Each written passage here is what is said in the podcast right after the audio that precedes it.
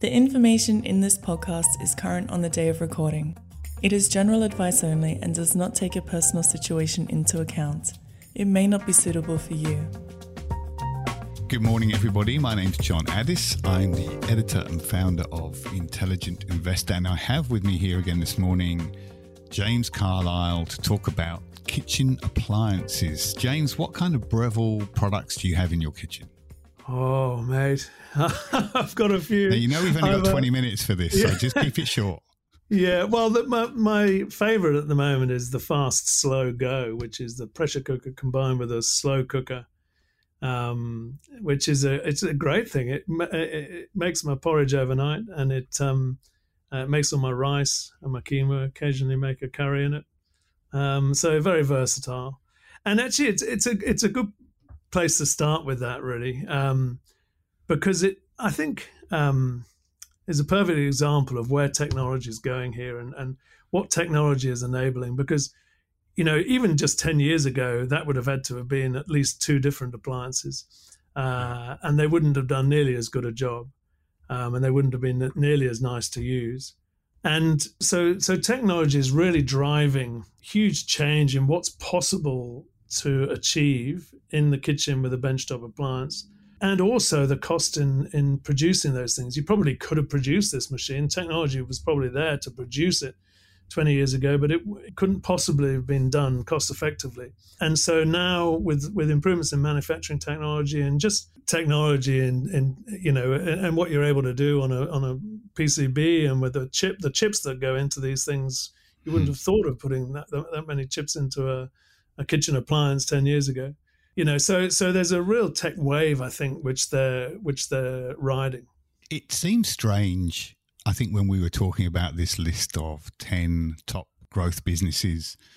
Some members might be surprised that what looks like a very intensive manufacturing business will get on this kind of list. What what is different about breville that allows us to call it one of australia's best growth businesses? What are the core things it does differently well, the first thing is that it's it's not a manufacturing business. So the manufacturing is so it, it's a manufacturing business in just the same way that Apple is a manufacturing business.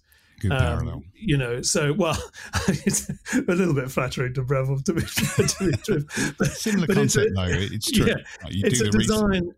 Yeah, it's a design and marketing company, and and that's what it does. And uh, the chief executive has been quite clear about this idea, which he says that successful um, uh, consumer product companies around the world spend, he reckons, 12% of sales on, on a combination of, of marketing and, and design and development.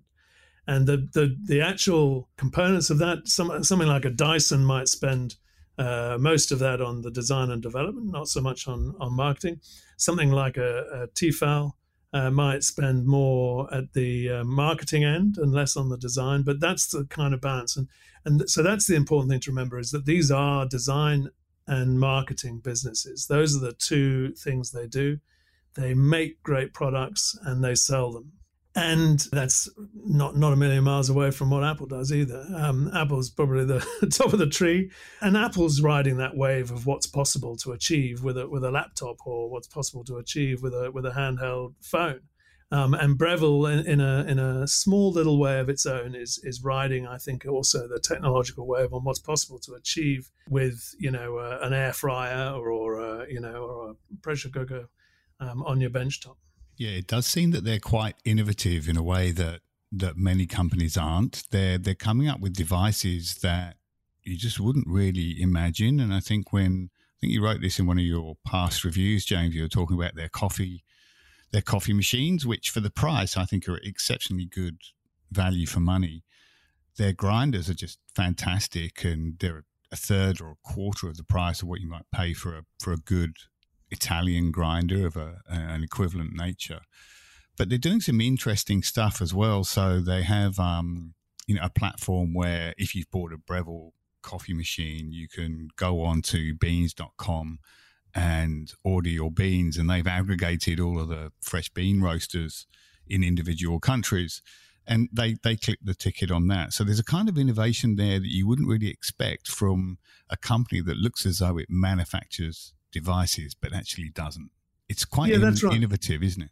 That's right, and that's what they're talking about a lot at the moment. Are these what they um, describe as platforms? So they have a platform for selling coffee beans. They have a platform also for teaching you how to make a good coffee, um, and and and those sorts of things. A platform for people to share recipes, uh, but it's also a platform for selling stuff.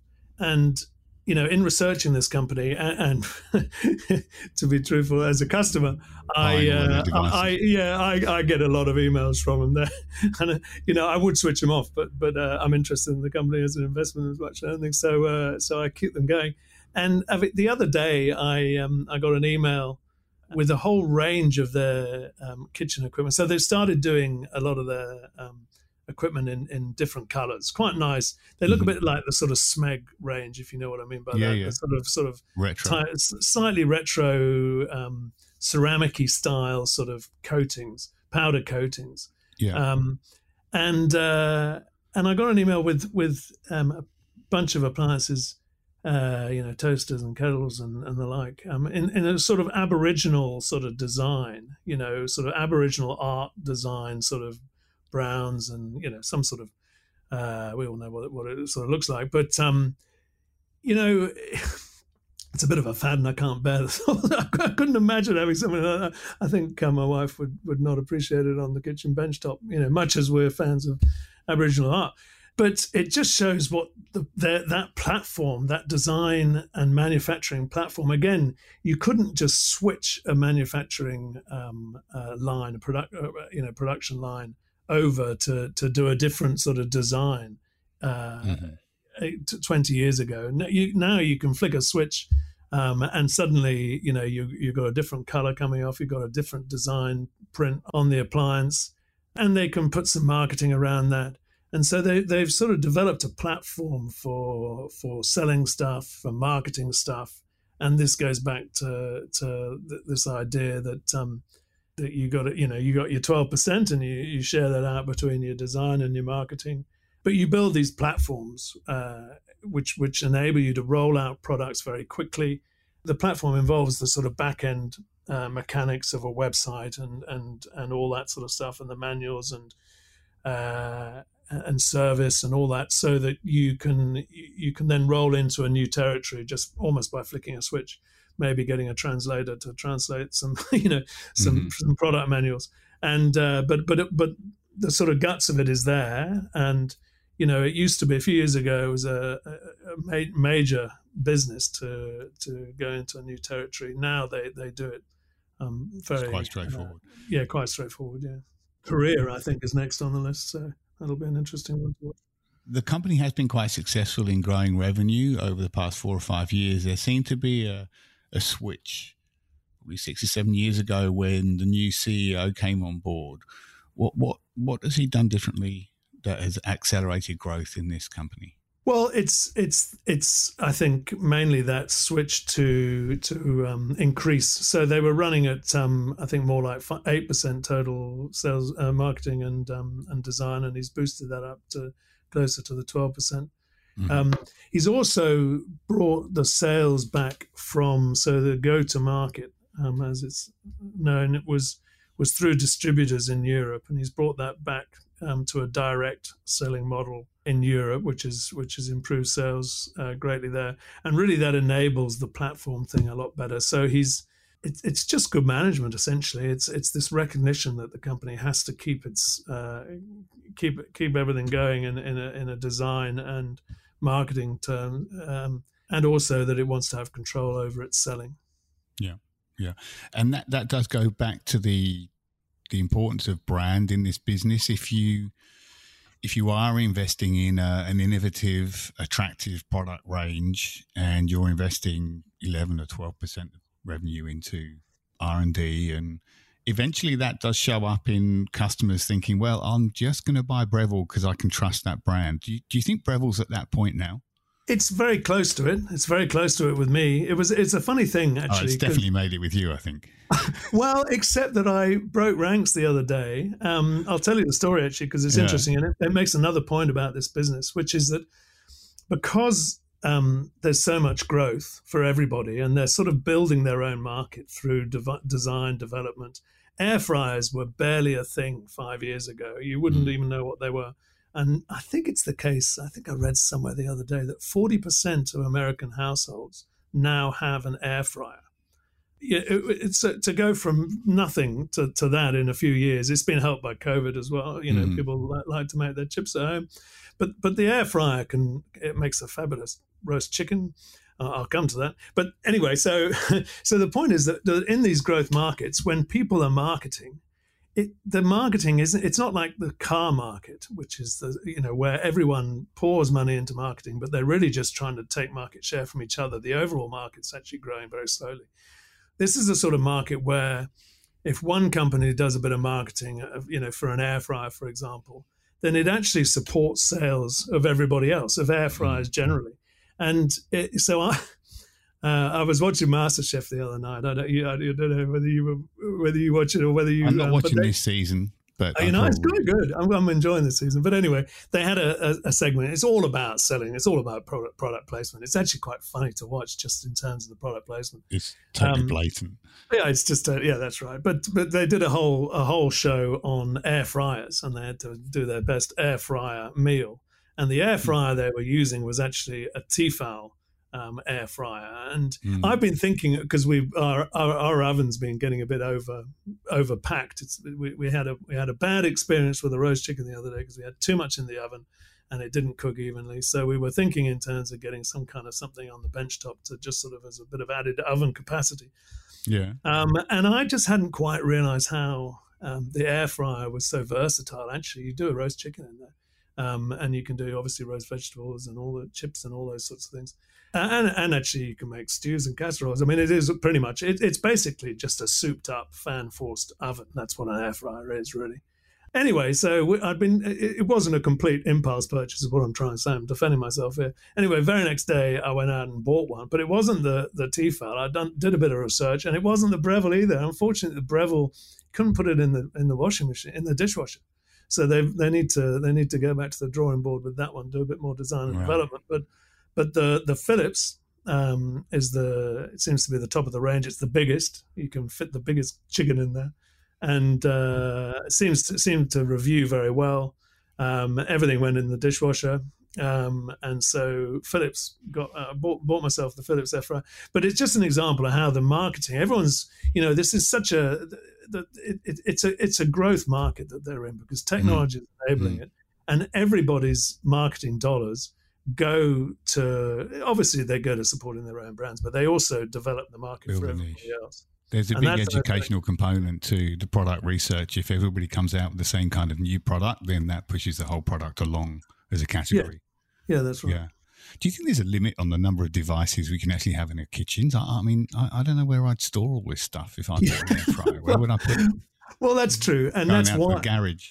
Um, uh, yeah, you you need to have a special cover for it all. I mean, uh, that is a that is a point. I was actually thinking about that this morning when I was uh, just sort of trying to think about what I was going to say, um, and and that's right. I was, you know, twenty years ago, I thought I was going to say you might only have two or three things: a kettle and a toaster and a blender. Yeah. Um, and how many are you going to have in twenty years' time? I, I, it's hard to imagine you'd have more than you know half a dozen or seven or eight because where are you going to put them all? But I suppose that's the advantage in um, you know in the fast slow go this thing, yeah. um, which is a pressure cooker, and, and, and, it's a rice cooker and a pressure cooker and a slow cooker. Yeah. Um, and yeah. also Breville make this um, air especially they make a smart oven they call it the Joule smart oven mm-hmm. um, which which is a, an air fryer as well as an oven as well as a grill you know it's bloody huge though, but um, so you need a lot of bench top. So the technology can work in in a bunch of ways. I suppose everybody will just have their favorites, but I mean, the last pressure cooker I bought, which was pretty similar to the one I, I just bought last year. The reason I bought the one last year is because it has a stainless steel thing. You can put it in the dishwasher again, and um, you know, the my previous pressure cooker was only three or four years ago, and so I mean, it's a bit like mobile phones, isn't it? I remember someone saying, um, you know, at the end of the 90s, some broker predicting that people would upgrade their phone every two years. And, and we were all laughing in the office. It seemed ridiculous. Um, but uh, I think that when technology is moving along, so you, you, you know you get so many things on your benchtop, but the frequency of, of purchasing and that creates um, demand as well. Yeah, that's right. So we upgraded this stock around $25 in mid-April. It's now down below 18. I think you said it's about 17.50. Yeah, it's so it's, it's fallen a fair way yeah, since we upgraded yeah. it. You, well, you, must be getting quite excited about this now. I am, yeah, and uh, little bit nervous. It's funny when the market when the market's sort of telling you these things. The market's um, very concerned about the U.S. consumer. I think. Yeah. Um, yeah. Retailers have been having a pretty hard time over there about half of the company's sales are in the US. So, yeah. um, and the lockdowns in China, I imagine, where they in China don't help. That's where they, well, that's where they, yeah, that's where they do all their manufacturing. Mm. It's down in Shenzhen, I think, which is near Hong Kong.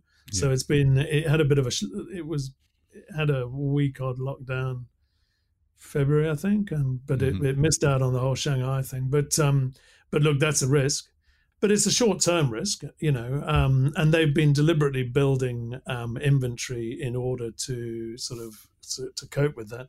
But I suppose if um, everyone's worried that then they get lumped with a lot of this inventory if there's a consumer downturn in the US. But um, the point the point the company makes is that inventory is not a bad thing for them. This is not a seasonal product. You know, they can sit on an on an air fryer for a, for a couple of years, and prices are actually going up, so they can build an air fryer and, and sell it for uh, you know a couple hundred dollars this year. If they have to hold on to it till next year, they might sell it for two twenty. You know, so mm. it's inventory is not such a terrible thing for, for this sort of company. It's a terrible thing if you're you know a retailer, a fashion retailer, and you've got your summer uh, gear and no one wants to buy it. But uh, but not such a problem for Breville. So I think that there are the market's got some short term concerns, um, which have definitely increased since we upgraded it. But you know, we, we like to take the longer term view of things. And um, I think, uh, you know, this is a company that's in a very good position to grow.